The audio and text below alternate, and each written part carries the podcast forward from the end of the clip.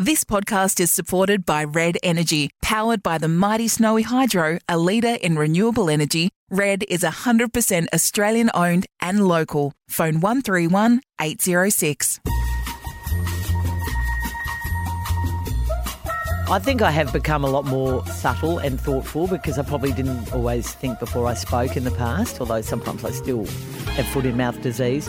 And yeah, I am used to myself. I'm very happy. What I can't abide are politicians who receive a Queen's birthday honour just because they did their job of being a politician. Well, immediately there was a bit of an Adam Goodes backlash. Mm, I mean, interesting? and it wasn't as bad as Adam Goodes, but it was like, oh, who does he think he is? I mean, you know, get over yourself, Chad. Corrie is grumpy. Yes, I am. Caro, Big Brother is back. I know how you love a reality television Right show. back at your girlfriend. Oh, God. Channel 7, it was bad 20 years ago when it was on Channel 10. It's bad now. It's bad. And I love the fashion too, and I love the music. I've really rocked a lace shirt. I really did. Thank God you didn't say the pirate look. If you'd said that, I would have vomited. Don't Shoot the Messenger podcast with Caroline Wilson and Corrie Perkin. Thanks to Red Energy, 100% Australian electricity and gas.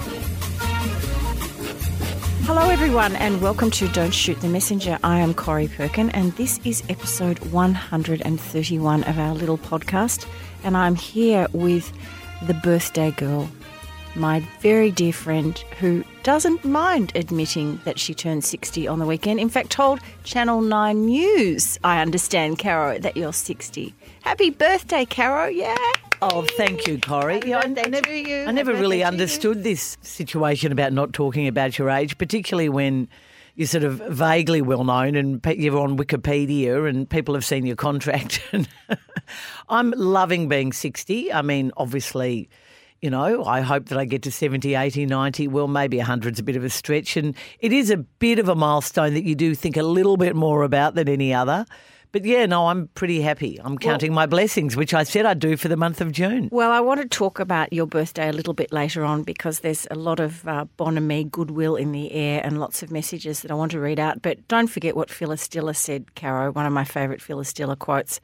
You know you're old when somebody compliments you on your alligator shoes, but you're actually in bare feet.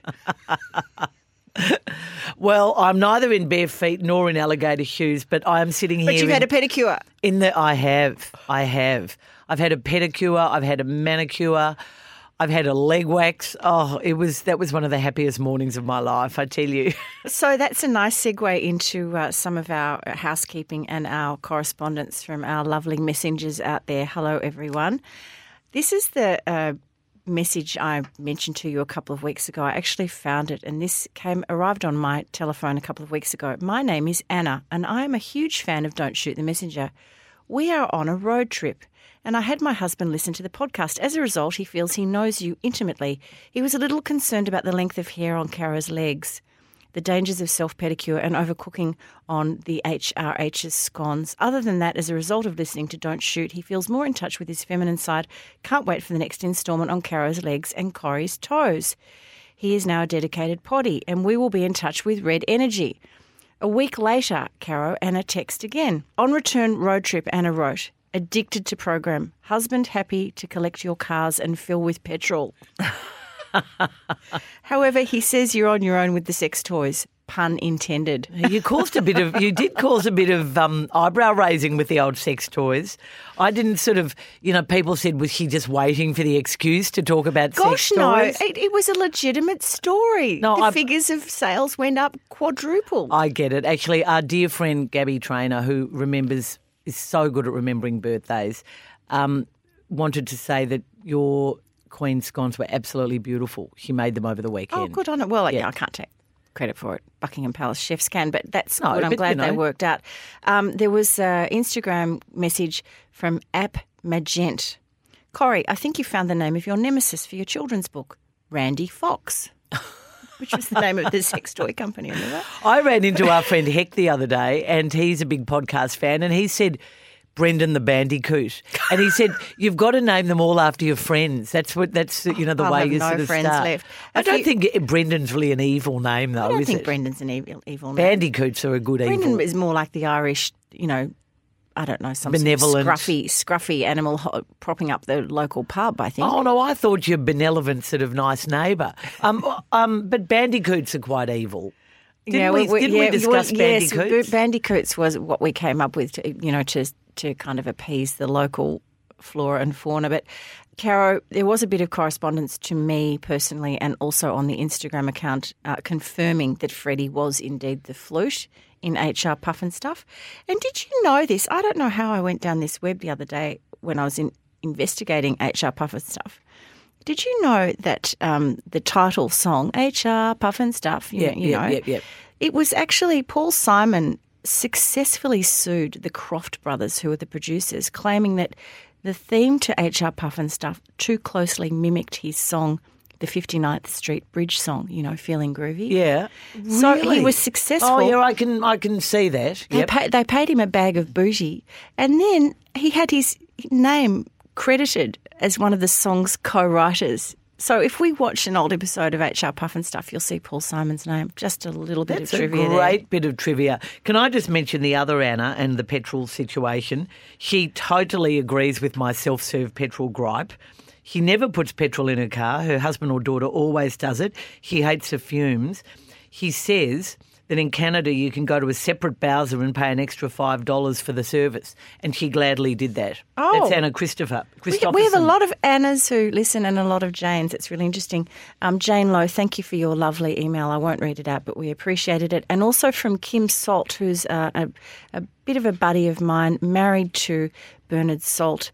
The demographer, um, although of course she has her own i- identity and I understand that, but she wanted to tell us an amusing story. She and Bernard were in the car travelling to the country to Terang, where her, the elderly mothers live. It's for the first time since lockdown, and she's a mad potty, Caro. She loves Don't Shoot the Messenger, and she suggested to Bernard that they listen. And of course, it was the day when you and I were talking about him Oh, last week about suburban life in suburban Australia. So she said thanks for getting her through a difficult time. She's had a um, she's had a, an unfortunate few months with breast cancer and all of the anxiety and side effects that that causes. Um, so she was very grateful that she could listen to us and also pick up on our tips, like for example the India Hicks um, podcast where she interviews her mother Pamela Hicks, which is a real you know winner. And she just says, "Caro, I wish you the happiest of birthdays." And feel for you not to be able to celebrate as you would wish and um, they had to postpone their son's wedding in Copenhagen. So I feel your pain. Thanks, Kim. It's lovely to hear from you and lovely to hear that you're on the road to recovery. Kim was in our thoughts at um, a book club weekend we had a few years ago in Terang because I think that is I think where that Bernard might- comes from. Yes, and I think And obviously Kim, I guess. Yes, I think they both come from Terang, and um, which brings me to a, if you listen to our GLT episode later on, we're going to talk about our favourite Victorian destinations because let's face it, Corrie. We're not going to be going much further. Or we might throw in a few from New South Wales as well. We might be it- going to New Zealand, Caro, thanks to Jacinda. yes, but probably not this month. probably not. Not this month. Now, challenges, Caro.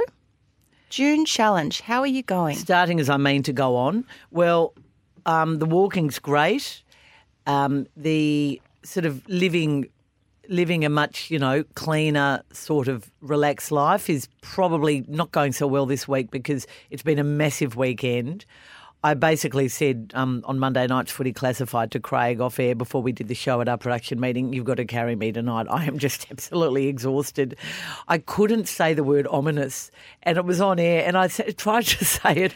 It went out of my head completely. I thought, oh dear, is this like the beginning of the end? I couldn't think of the word I think it's ominous. probably just one too many Negronis over the Oh, weekend. it was a big weekend. Anyway, so um, but yeah, I'm I'm just having a lovely sort of quieter time, and I'm not going to rush around and go out to a thousand dinners and plan a thousand things.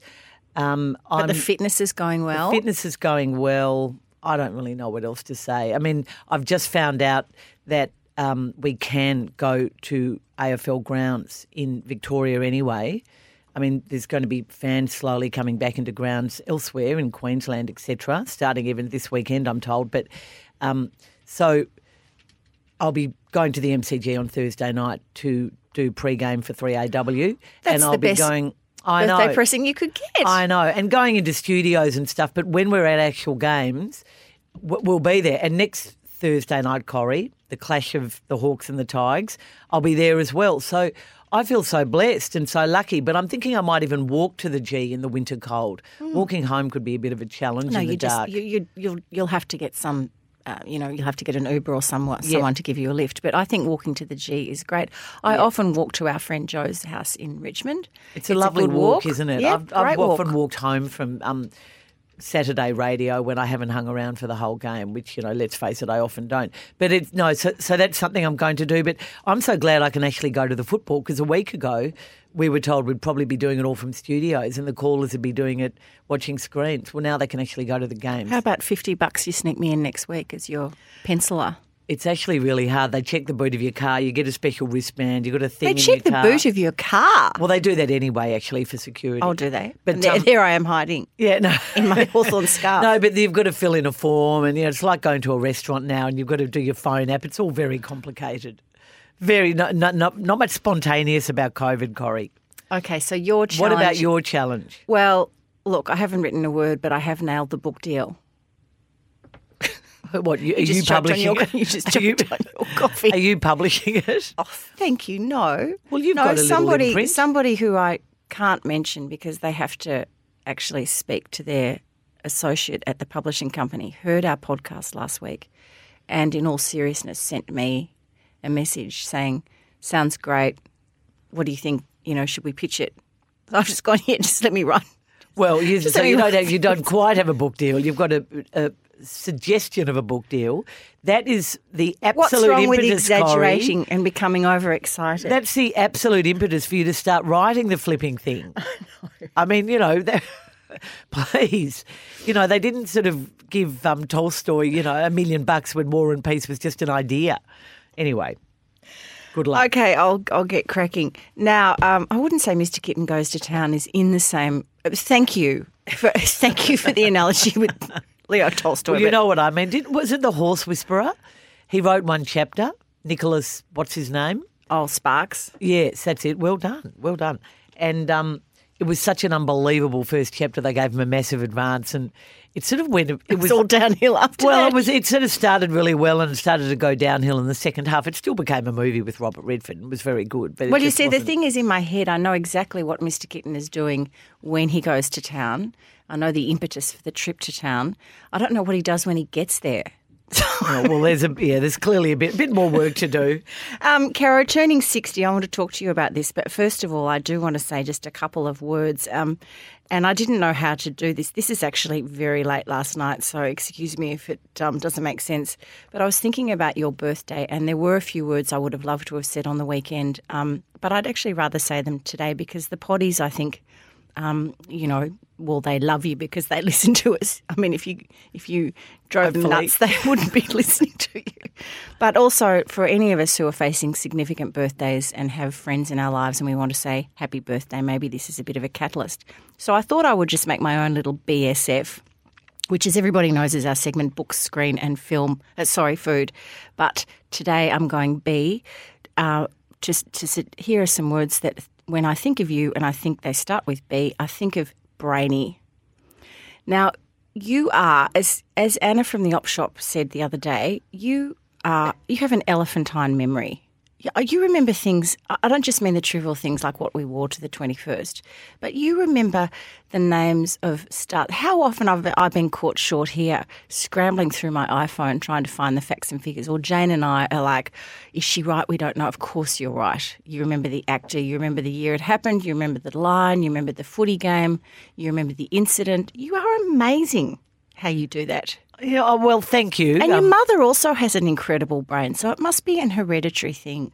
I think it, she she's um an un, and her wealth of knowledge in certain areas is quite staggering. There's certain films you can only see with mum because she understands every nuance and every tribute.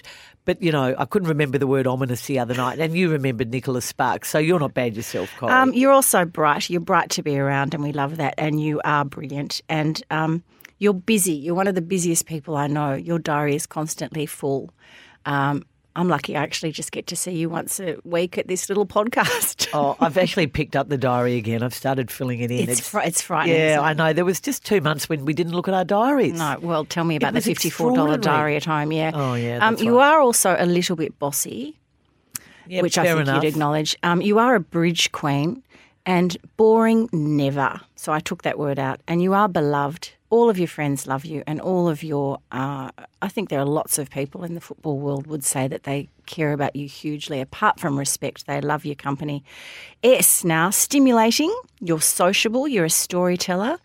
And I put in the word service because for many years you have offered great service to your readers and your listeners and your viewers. Really going above and beyond what a normal journo would to provide, you know, shining the light in dark corners and all the things that good journalists do. And in that regard, you are a great journalist.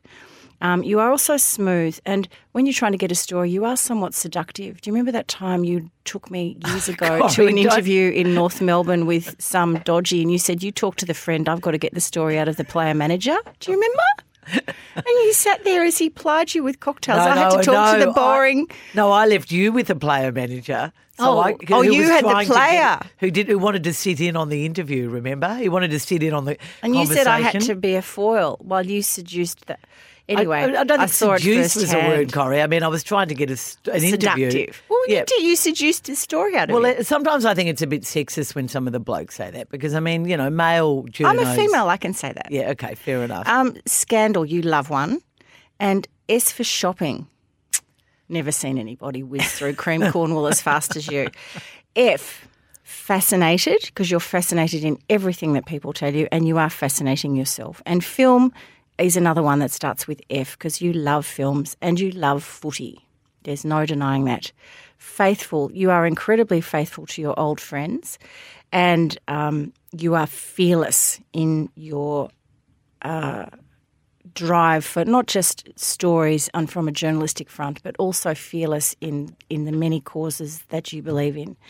And F is for family oriented. You are a wonderful wife, a wonderful mother, and you know such a fantastic daughter to your two parents, uh, who are not a- who are not aging, might I add. They were there having lots of champagne the other day too. I noticed across a crowded balcony. Yeah, they were. Well, They were well, having I mean, fun. Well, it was just a, you know, obviously, um, I wasn't overseas, which would have been nice.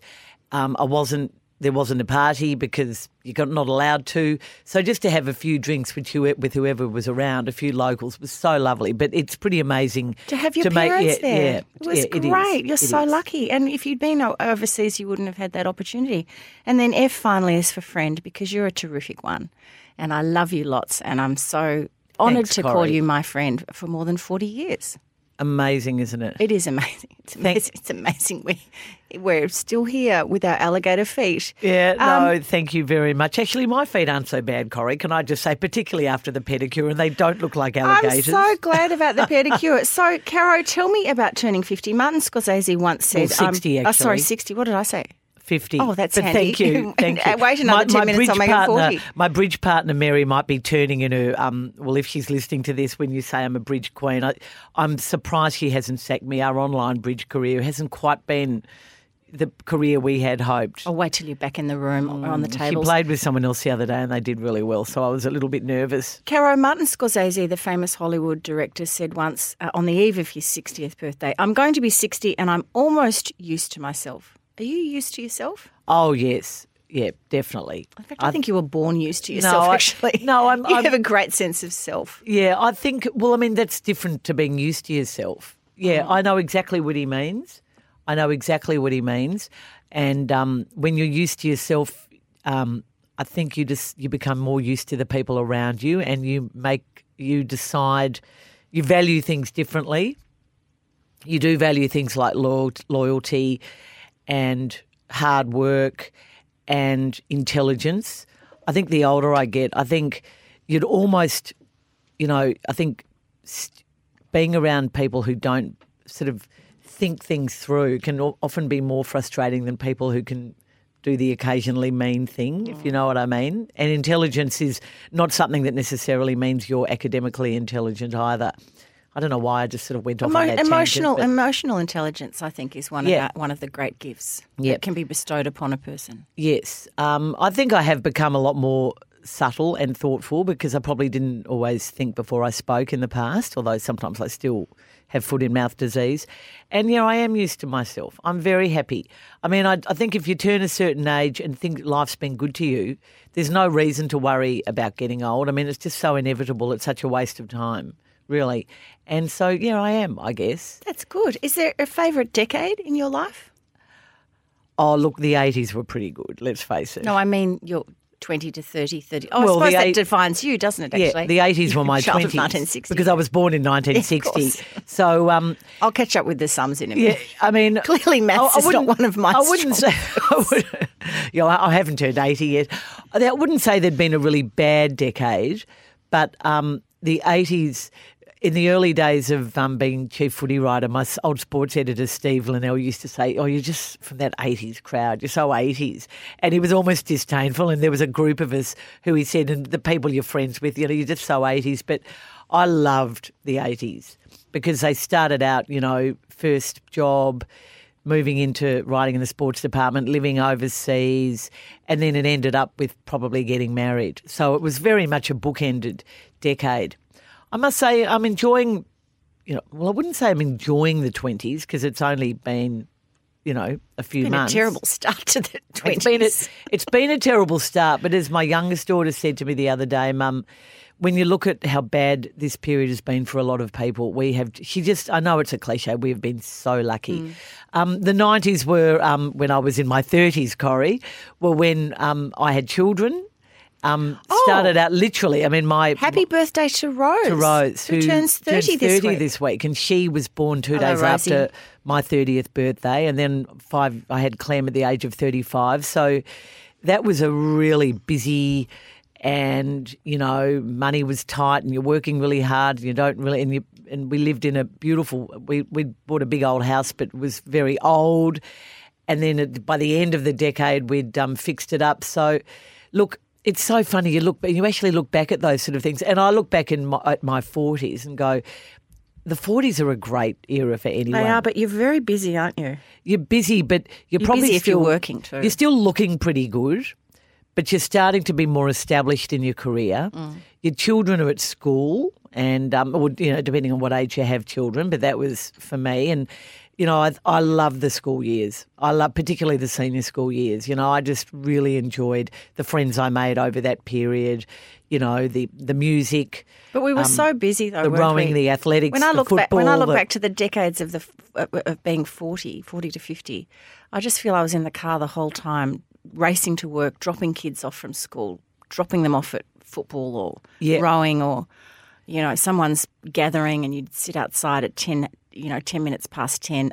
And you'd said to them, "You've got to be out the front at 10 and you're thinking, "Do I go inside? Do I not?" You know that Oh, whole I know. Oh no! Look, I, that whole worry, that stress. Will they take drugs? Will they be safe? I know I was late for the odd school pickup. I still feel bad about that. But look, honestly, I've, I feel as though I've made most posts a winner, and I'm feeling incredibly fortunate. But I'm yes, glad you are. Yeah, so I must say the 1980s were, and I love the fashion too, and I love the music.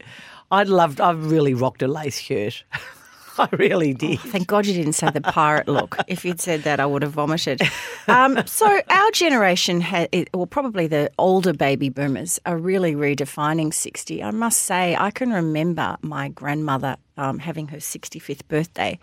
And she looked nothing like we look like. I don't mean to laugh, but it was a really different attitude to growing old, wasn't it? Yes, no, that's that's true. Well, the other thing is, I think, and I'm not just, I'm not. This is not a fish for compliments, but it made me think of it on Footy Classified on Monday night. So Matthew Lloyd presented me with these beautiful flowers at the end of the show, and um, Hutchie said, "Don't do a." Um, Tony Jones Beck Judd. Like, don't lean over and try and kiss Carol when she pushes you away, which is what happened famously on the news with Tony Jones.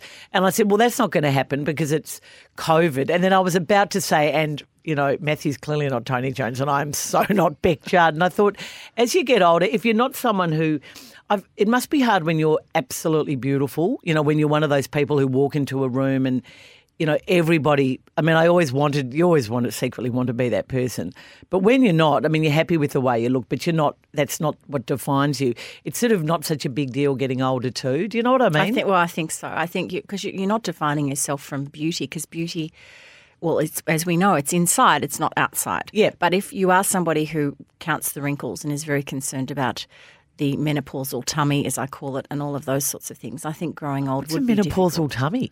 Oh, you know, the thickening of the waist, the muff, Oh. the muffin top. Oh, okay. Jane, you don't have it. Don't be ridiculous. Jane's pretending. Jane's doing Marcel Marceau over there. Jane's Sign pretending to join our group. Come on, young people over here, you know.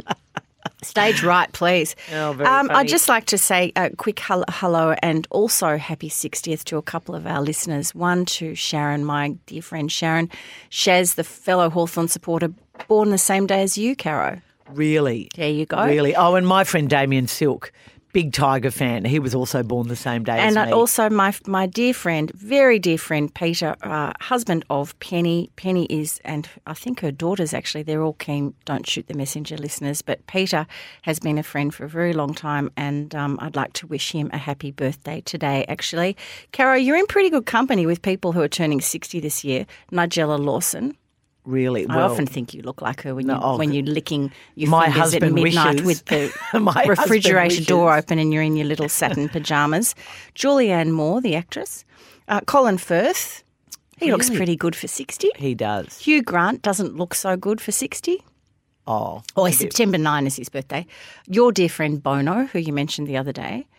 Yannick Noah, the tennis player. I did not realise that. Um, Antonio Banderas, who I watched the other night as Puss in Boots. is he 60? in Shrek 2. Oh, is he 60? He is 60. Michael Hutchence, if he was alive, would be 60. Would he? The new Instagram pin-up since COVID, Stanley Tucci, is turning 60. Is that all? I see. I always think of him as older than me. Isn't that that? That's funny. You often think of people as being older than you, and then you realise you're actually as old as them. Well, this one will just make you feel a bit unwell. Prince Andrew, 60. Oh, yeah, he's in a bit of strife. Um, he? he looks about 75. Um, Kenneth Branagh, Mal M- Meninga, Is he 60? and Jennifer Grey. Remember her on as the sister on Ferris Bueller's Day Off and also Dirty Dancing. Dirty you couldn't get Dancing, yeah. two different, more different roles. But the Ferris Bueller's Day Off, that scene in the cop station with Charlie Sheen is just my all-time great scene. oh, scene. it's a great film. Um, Hugo Weaving is 60, and Kristin Scott Thomas, who's also a big pin-up of yours. and oh, she looks really good for 60. I don't want to. I don't want to make you unwell, but soon to turn sixty-one, Mike Pence. Now, honestly, Mike Pence, the Vice President of the US, he looks about like he doesn't look our age, no, and he doesn't have our attitude. Well, that's okay, a different political sphere, but no. he doesn't look. He looks a lot older. Do we look that old? When I Oh. read that last night, I nearly fainted. Oh, well, look, my quick cheerio. I was bookended by two very, very old family friends. Well, three really. We all turned 60 within three days of each other. Michael Ramsden, Happy birthday, Tony Michael. Blakely, and Virginia Darlenberg. Oh, Virginia to my favourite childhood bookends, happy birthday to you all. Okay, so let's move on to something a little more serious than your 60th. Um, protest in the time of COVID. Would you? Did you know anybody who marched? Would you have marched on Saturday, given the health issues before us, or uh, would you not? Look, probably not because of because of the social distancing situation. I had a family member who was going to march and was determined to march, and then my mother spoke to them and asked them not to march because we were going to be having, as you just mentioned, a big family lunch for my 60th. And she said, if you march, then I won't be able to come to Caro's 60th. Or you won't because um, I've worked so hard to keep away from people and I'm in my 80s. And so they did the right thing. They immediately said, Oh, look, of course I didn't think of that. And they didn't march. And it doesn't mean that I think if I was in my 20s, I probably would have marched, Corrie, to be honest, to be brutally honest. It's been such a, you know, the, the, the cause and the reason for the march was so important. And I think it was, it all went pretty well, and certainly in Melbourne, didn't it? 10,000 people. It it did, and it was No mostly Barneys? peaceful. There were a Yeah. couple of arrests, there were a couple of injured people, but apart from that, so of course the protest marches, which involved thousands of people around Australia, um, were in response to last week's killing of George Floyd by police in Minneapolis. And that event, of course, has triggered this massive global response about racism. And of course, here in Australia, it prompted many Australians to consider our country's own blemished record. And that record includes, of course, 441 Aboriginal deaths in custody since 1991. There was no special distancing enforced by police, I understand. Uh, New South Wales government had lodged, um, so, you know, some they wanted some sort of quick legislation to stop people protesting, but the court, uh, within hours of the march on Saturday, said no, they are allowed to march. Um, I just think I think it's been really interesting, Caro, because so many people, young and old, are really identifying with this. I don't know. Well, you wouldn't actually. You wouldn't have seen Q and A the other night because, of course, you're on the other network. But Q and A was really interesting. They looked at this particular issue. Um, Leetona Dungay, the, whose son David Dungay Jr. was killed in custody in Long Bay Jail in 2015. She spoke. There wasn't a dry eye in anybody's home, I don't think, as we heard from her. Um, all she wants is justice. Uh, people have come up with lots of different solutions. Where where do we go from here? Uh, a review of policing, training of police, law enforcement legislation, and also a number of getting getting the numbers up of Indigenous people in government. So not just federal government, but local government, state government. That's what we really need, and so they can self determine. So those elders, so those representatives, can actually have a say and determine how this should be resolved. Marcia Langton, you know, one of our great heroes and a good friend of the bookshop, I must say. Professor Langton was recognised in the Queen's Birthday Honours, and she used this moment, Carol. I don't know whether you saw it on Monday night. Um, she was on the news everywhere talking, using that award and that moment to actually really highlight what's happening here. And she said, I believe we're all one species and we all have the same potentials. And she said, I would have thought it's all pretty straightforward do not kill Aborigines. Yeah, look, it, it's it's a multi-layered, clearly, and dreadful, and such an important. It's it's the issue really at the moment, isn't it? Going forward, but I think the thing that it's almost disturbed me more than anything else is the fact that a policeman killed not just a black person, but just killed someone he was arresting.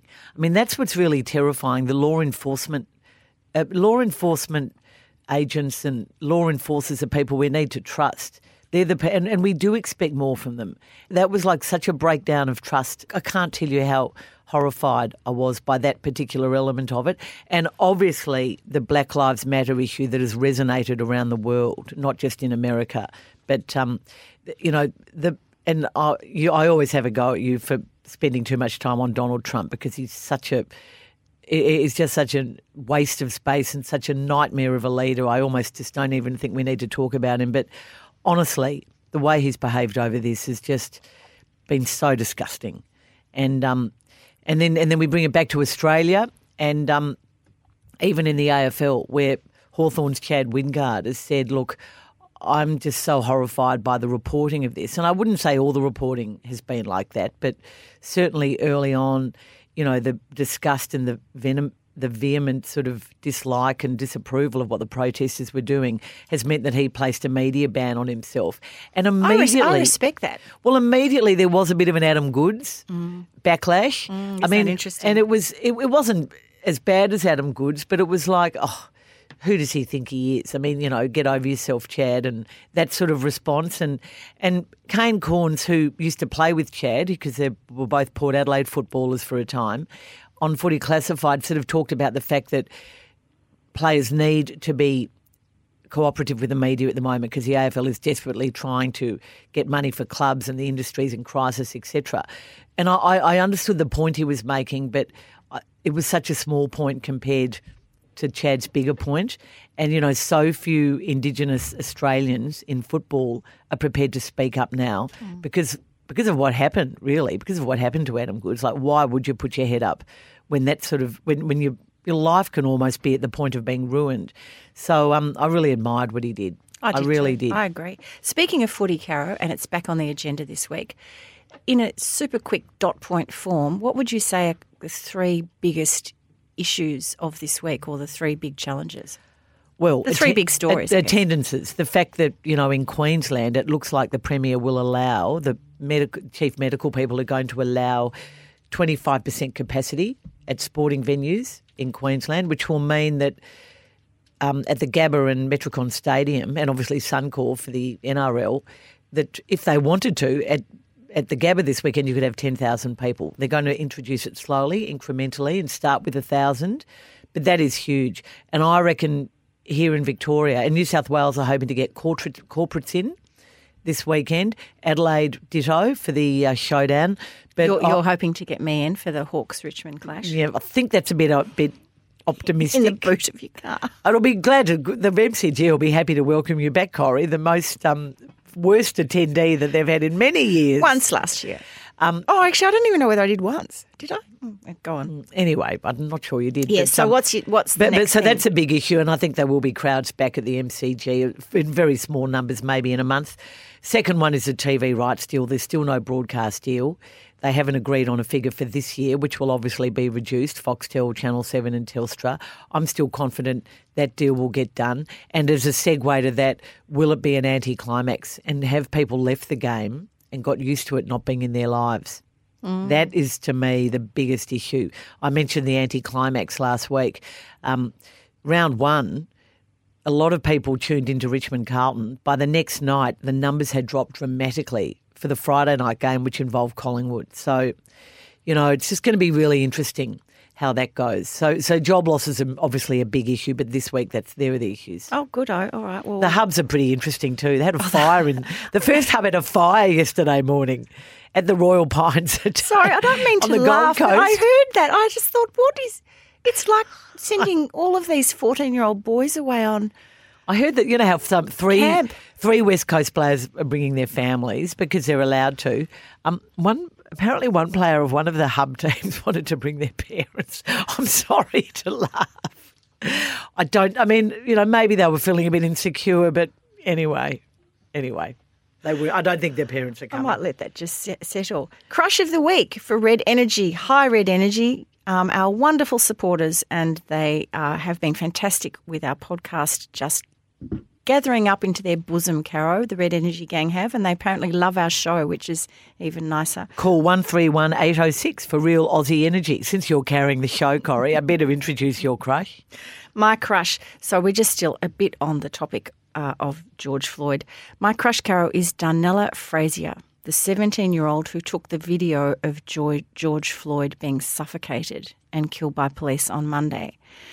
She then posted it as proof of police brutality and immediately it of, course went viral she has she stood there for the whole nine minutes and filmed it and the police did not make a move to move her off which is interesting in itself that they didn't sort of feel that they were doing anything terribly wrong according to her facebook page Darnella has been receiving numerous questions about why she didn't fight off police for the duration of the video and in fact do something to save Floyd. Her response was she was terrified as a 17 year old to take on the cops and help Floyd, and she felt that whatever she was doing was important, and she did not expect him to be dead at the end of it. So we all might have different views on that. As journalists, uh, that's always that extraordinary moment, isn't it, of being the participant or the independent observer, and how many war correspondents and people who have covered civil unrest over the years, we've seen the journalists trying to do their story. Do do you get involved? Do you not? Difficult. But I think Michael Moore, the Hollywood documentary maker, said this best on his podcast Rumble, and he said to he he commended Darnella Frazier. He actually said maybe she should be up for an Academy Award in the non-fiction section next year. Um, that this video had been watched by probably more people ever before, and she said to all of the other people who are in this situation, like Darnella, be a witness to injustice and show it to billions around the world. Um, and he said, "Thank you, Darnella." uh, Darnella, and I think that she's actually handled it really well. Her responses have been very thoughtful. I hope she's not vilified for this, and um, she's my hero. She's my crush. Very appropriate crush. Um, you're also going to. You seem to be. And I've dominated the show today. no, because uh, well, I'm thank ca- you. Am I carrying you? Am I, Thank- am I Eddie? Craig? No, who carried you? Craig carried you. oh dear. Um, that, that's real. The things I have in common with Craig Hutchison. Now, Corrie, it is time for BSF, um, and I, I do have a screen, but you're going to kick off with a book. Yeah, so it's called The Motion of the Body Through Space by Lionel Shriver Caro. Lionel is one of our favourite American authors, leapt into our hemisphere about 20 years ago with We Need to Talk About Kevin. And of course, you and I loved the post birthday world, and I think you are currently reading The Mandibles and you're going to review that soon. Yes. Would that be right? Well, our friend, um, our dear friend Deb Conway said it is the most appropriate book in the time of COVID. yes, I I'll gather come back so. to you on that. Um, the Motion of the Body Through Space is Shriver's 15th novel, and she tackles the matter of the fitness industry, its impact on our lives, on our bank accounts, and, the, and in the case of American middle class couple Remington and Serenata, the impact it has on their marriage. Um, turning 60, it's actually quite. Uh, Quite poignant at the moment that we're talking about you turning 60 because this couple are in their early 60s and they, Serenata for years and years has been a fitness fanatic. She's always run around the block and everything. But cruel timing, a violation of her territory. She's had to give up running because her knees are shot. And at the same time, Remington decides that he is going to start running. So she's sitting in the armchair with her bad knees, feeling rather uh, agitated, whereas Remington is off doing marathons and triathlons and spending quite a bit of time with his new personal trainer, Bambi. Oh, I'm not going to say any more, but this is Lionel Shriver at her most um, kind of agitated best. She really gets under the skin of all of us who don't want to age, who think that by doing a bit of fitness we are heroes, who spend way too much money on lycra. interesting. It is a really good book for our time. So that is my tip. What's your screen? Well, this is a this is a Netflix series, Netflix Corrie, not Stan, not SBS on demand, oh, it. not Amazon, not Prime. Oh, that's Prime, same thing. My sister has been telling me to watch this for about two or three months, so I've just started. I can't go into huge detail about whether I think it's good or not. She claims the whole thing is brilliant. It's a six part series, appropriate for the footy fan. It's called The English Game. Oh, It's an- sounds great. it's an historic drama, and it's basically about the origins of football, Soccer. except we call it soccer, but yeah, football. And it's basically um, it's set in the 1800s, um, moving to the late 18 to, uh, to the sort of the 1880s, and it's but the premise is that. Um, football and sport was basically a gentleman's game. It was for the upper classes. And this is about how the working classes started to play football, leading to the first FA Cup. So it is a great, for people who love sport, for people who love historic drama, you'll recognise all the faces, but there aren't any huge names in it. it you'll, you'll recognise all of them from things that you and I have loved for many years on the BBC. It, it's a six part series, as I said. It is just perfect Sounds great. And, according to my sister, and she's usually a pretty good judge. and how good is Belgravia, just quietly? Yes. Don't forget, everybody. Keep Yes. watching. Uh, the third one BBC was first. The third one as good as. Oh no, let's keep going. So we won't give anything away. And just quickly, back to the pictures soon. Into the theatre. Is there anything in particular you're looking forward to seeing? Well, I am actually looking forward to the Secret Garden. I'm sorry, Colin Firth. I think did I see? Um, Fellow, fellow sextagenarian. yeah, I, I think it's got. Um, oh, it, it's got a few other famous names in it, but anyway, I think it looks absolutely brilliant. It's one of my favourite books. I love the original film, so yeah, I'll be looking forward to that. But you're you're going to buy tickets for me to something, aren't I you? I am, yes, with Steve, Steve Carell. I can't remember the name of it, but um, I thought we might have a celebration. You know, Or anything. bust out.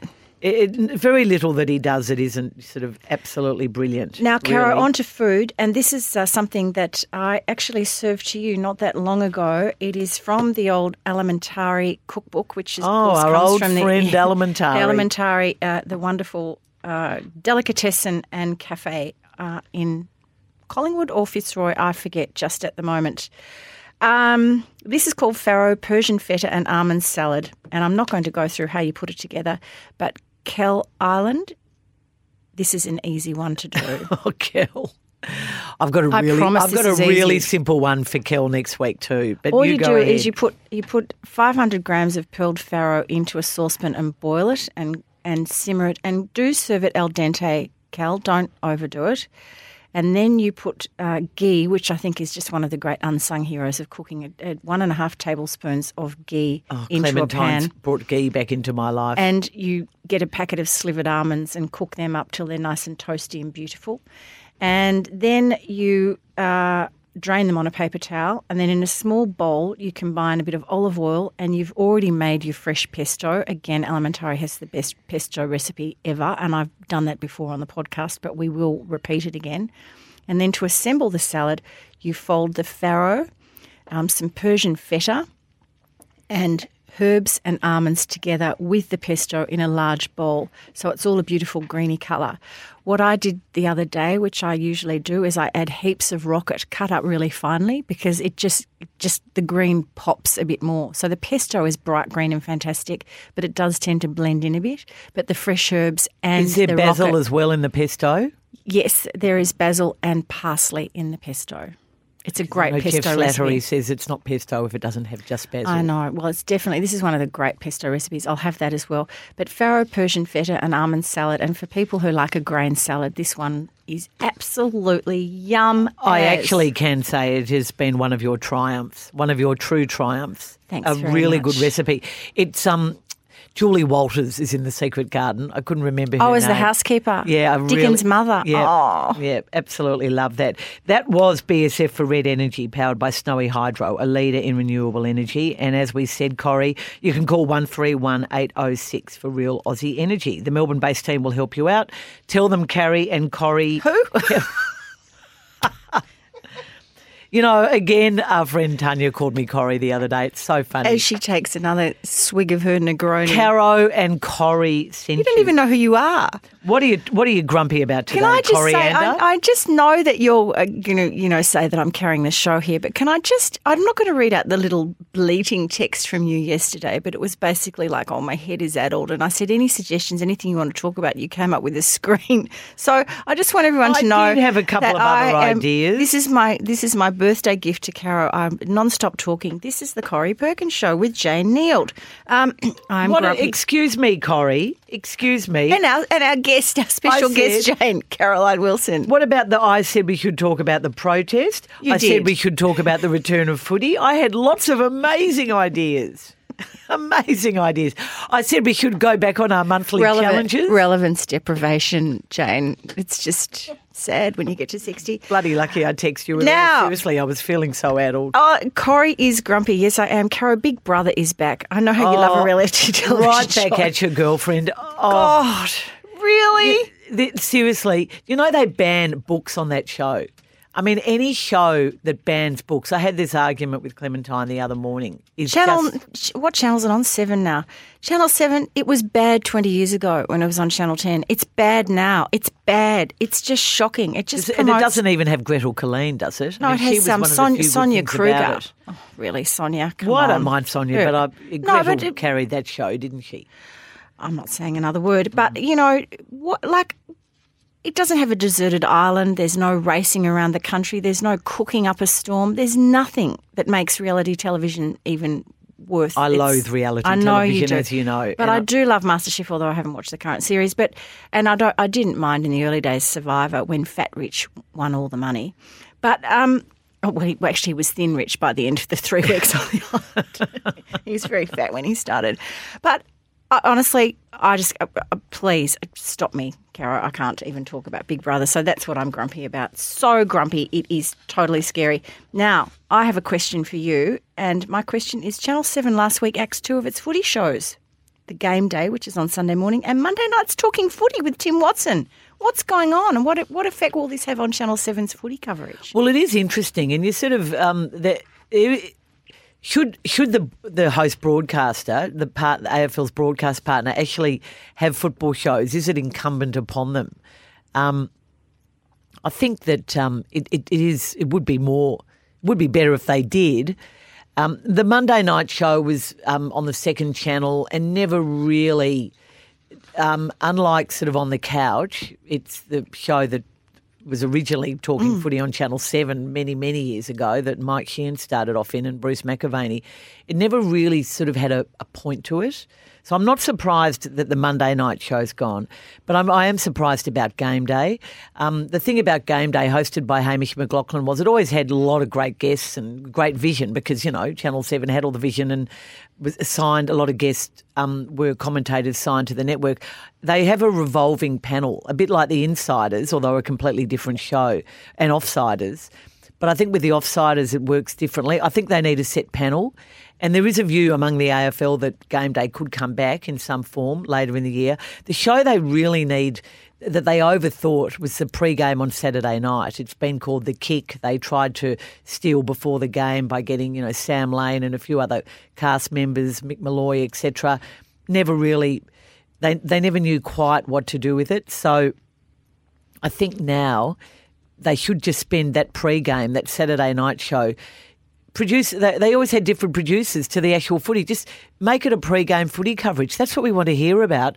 Bit of what happened today and a bit of what's happening tonight, and talk. Get the coaches in. I mean, all the coaches will have to step up now. Everyone's going to have to step up to help the network and help the coverage. So it is it is pretty disappointing. It's disappointing. not that difficult, is it? But, you know, the front bar, which has been a really successful show, is back, and that's great. It'll be interesting to see how that goes without a live audience, but I back those guys on that show to, to make it work. Now, Corrie, what's your feeling about the Queen's birthday honours? I have no feelings whatsoever. Over the years, Caro, and it's probably a sign of getting old as well, I know more and more Australians who are receiving Queen's birthday honours, and good on them. I love them. I think they're brilliant and they deserve some acknowledgement. What I can't abide are politicians who receive a Queen's birthday honour just because they did their job of being a politician, just because they're in the role of advocates for their community, which you would hope most members of members of Parliament are.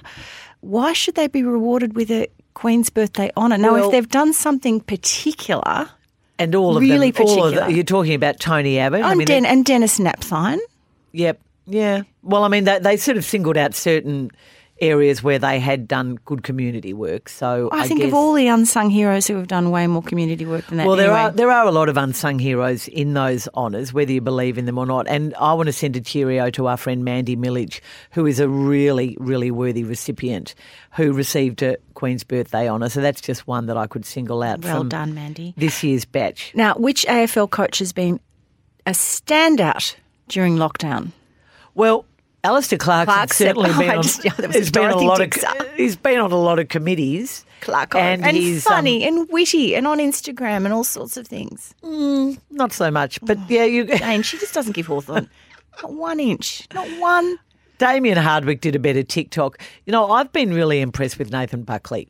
I reckon he's spoken with great reason, with great empathy, with great pathos. I know behind the scenes he did a lot of arm twisting when that first pay cut was mooted, and not everybody came on board straight away, but obviously they've all taken big pay cuts now.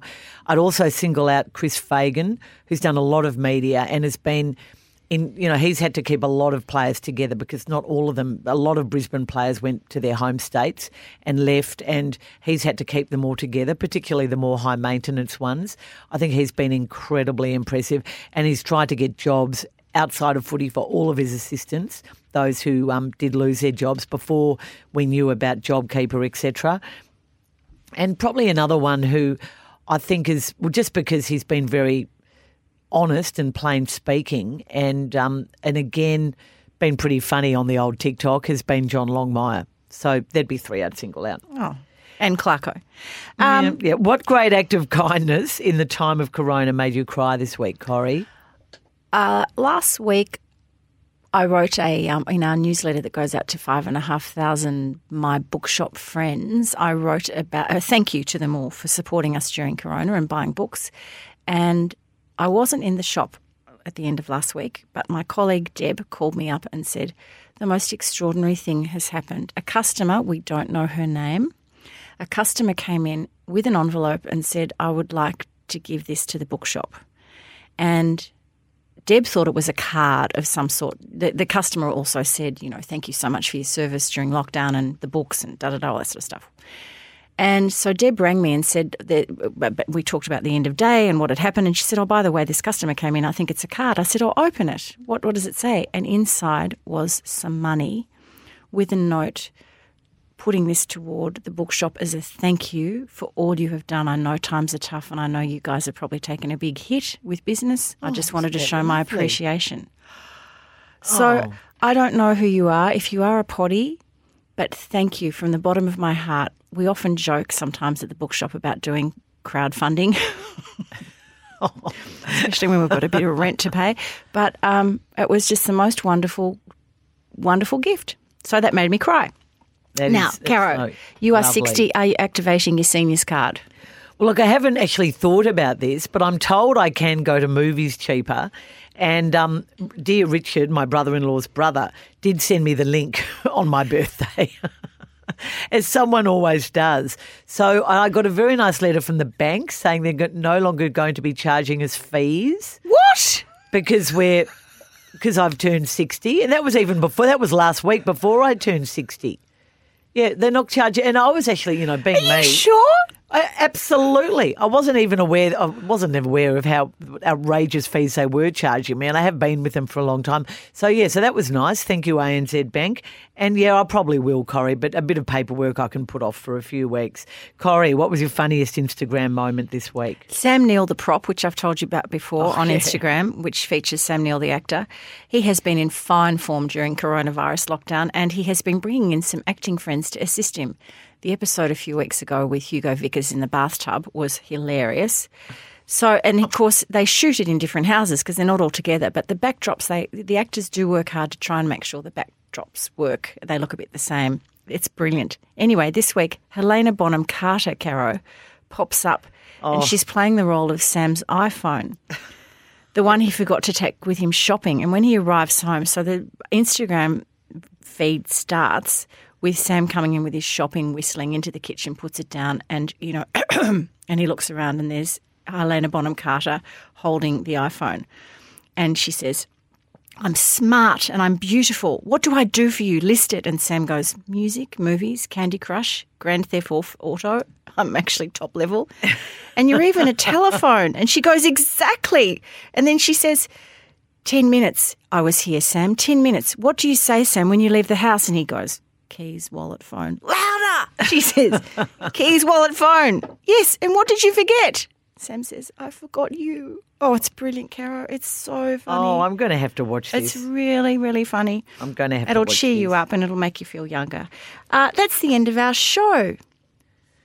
That's Isn't a- that sad? well, thank you, Corrie. Next year you'll be in, next week you'll be into your sixty first year. You've been a you've been a great host. Would you like to do the sign off because you haven't done very much today? Well, uh, you know, I do do it quite a lot, but I will, Corrie. Thank you, Red Energy. That's the end of the show. Call 131806 for Real Aussie Energy. Thank you to all of our supporters. Thanks for your feedback, comments. Please send us more. Please send us your tips and suggestions to the Don't Shoot the oh, and Messenger Caro, Facebook do, page. do take a look at the Don't Shoot Pod Instagram account because there are lots of happy birthdays from our poddies to you. Oh, that's nice. Thank you. I will. I'll have a look at it today. You can also email us feedback at don'tshootpod.com.au. Thank you, Miss Jane. Don't forget our footy tips episode drops on Thursday morning before the footy kicks off. And we've got a GLT Corona episode coming up. It'll probably drop around Saturday, which is um will be right in the well, some of us will be right in the thick of the footy. Corrie, what do we say? Don't shoot the messenger, especially if she's 60. Thanks for listening to the Don't Shoot the Messenger podcast with Caroline Wilson and Corrie Perkin. Thanks to Red Energy, powered by Snowy Hydro, a leader in renewable energy. Call 131 806 for real Aussie energy.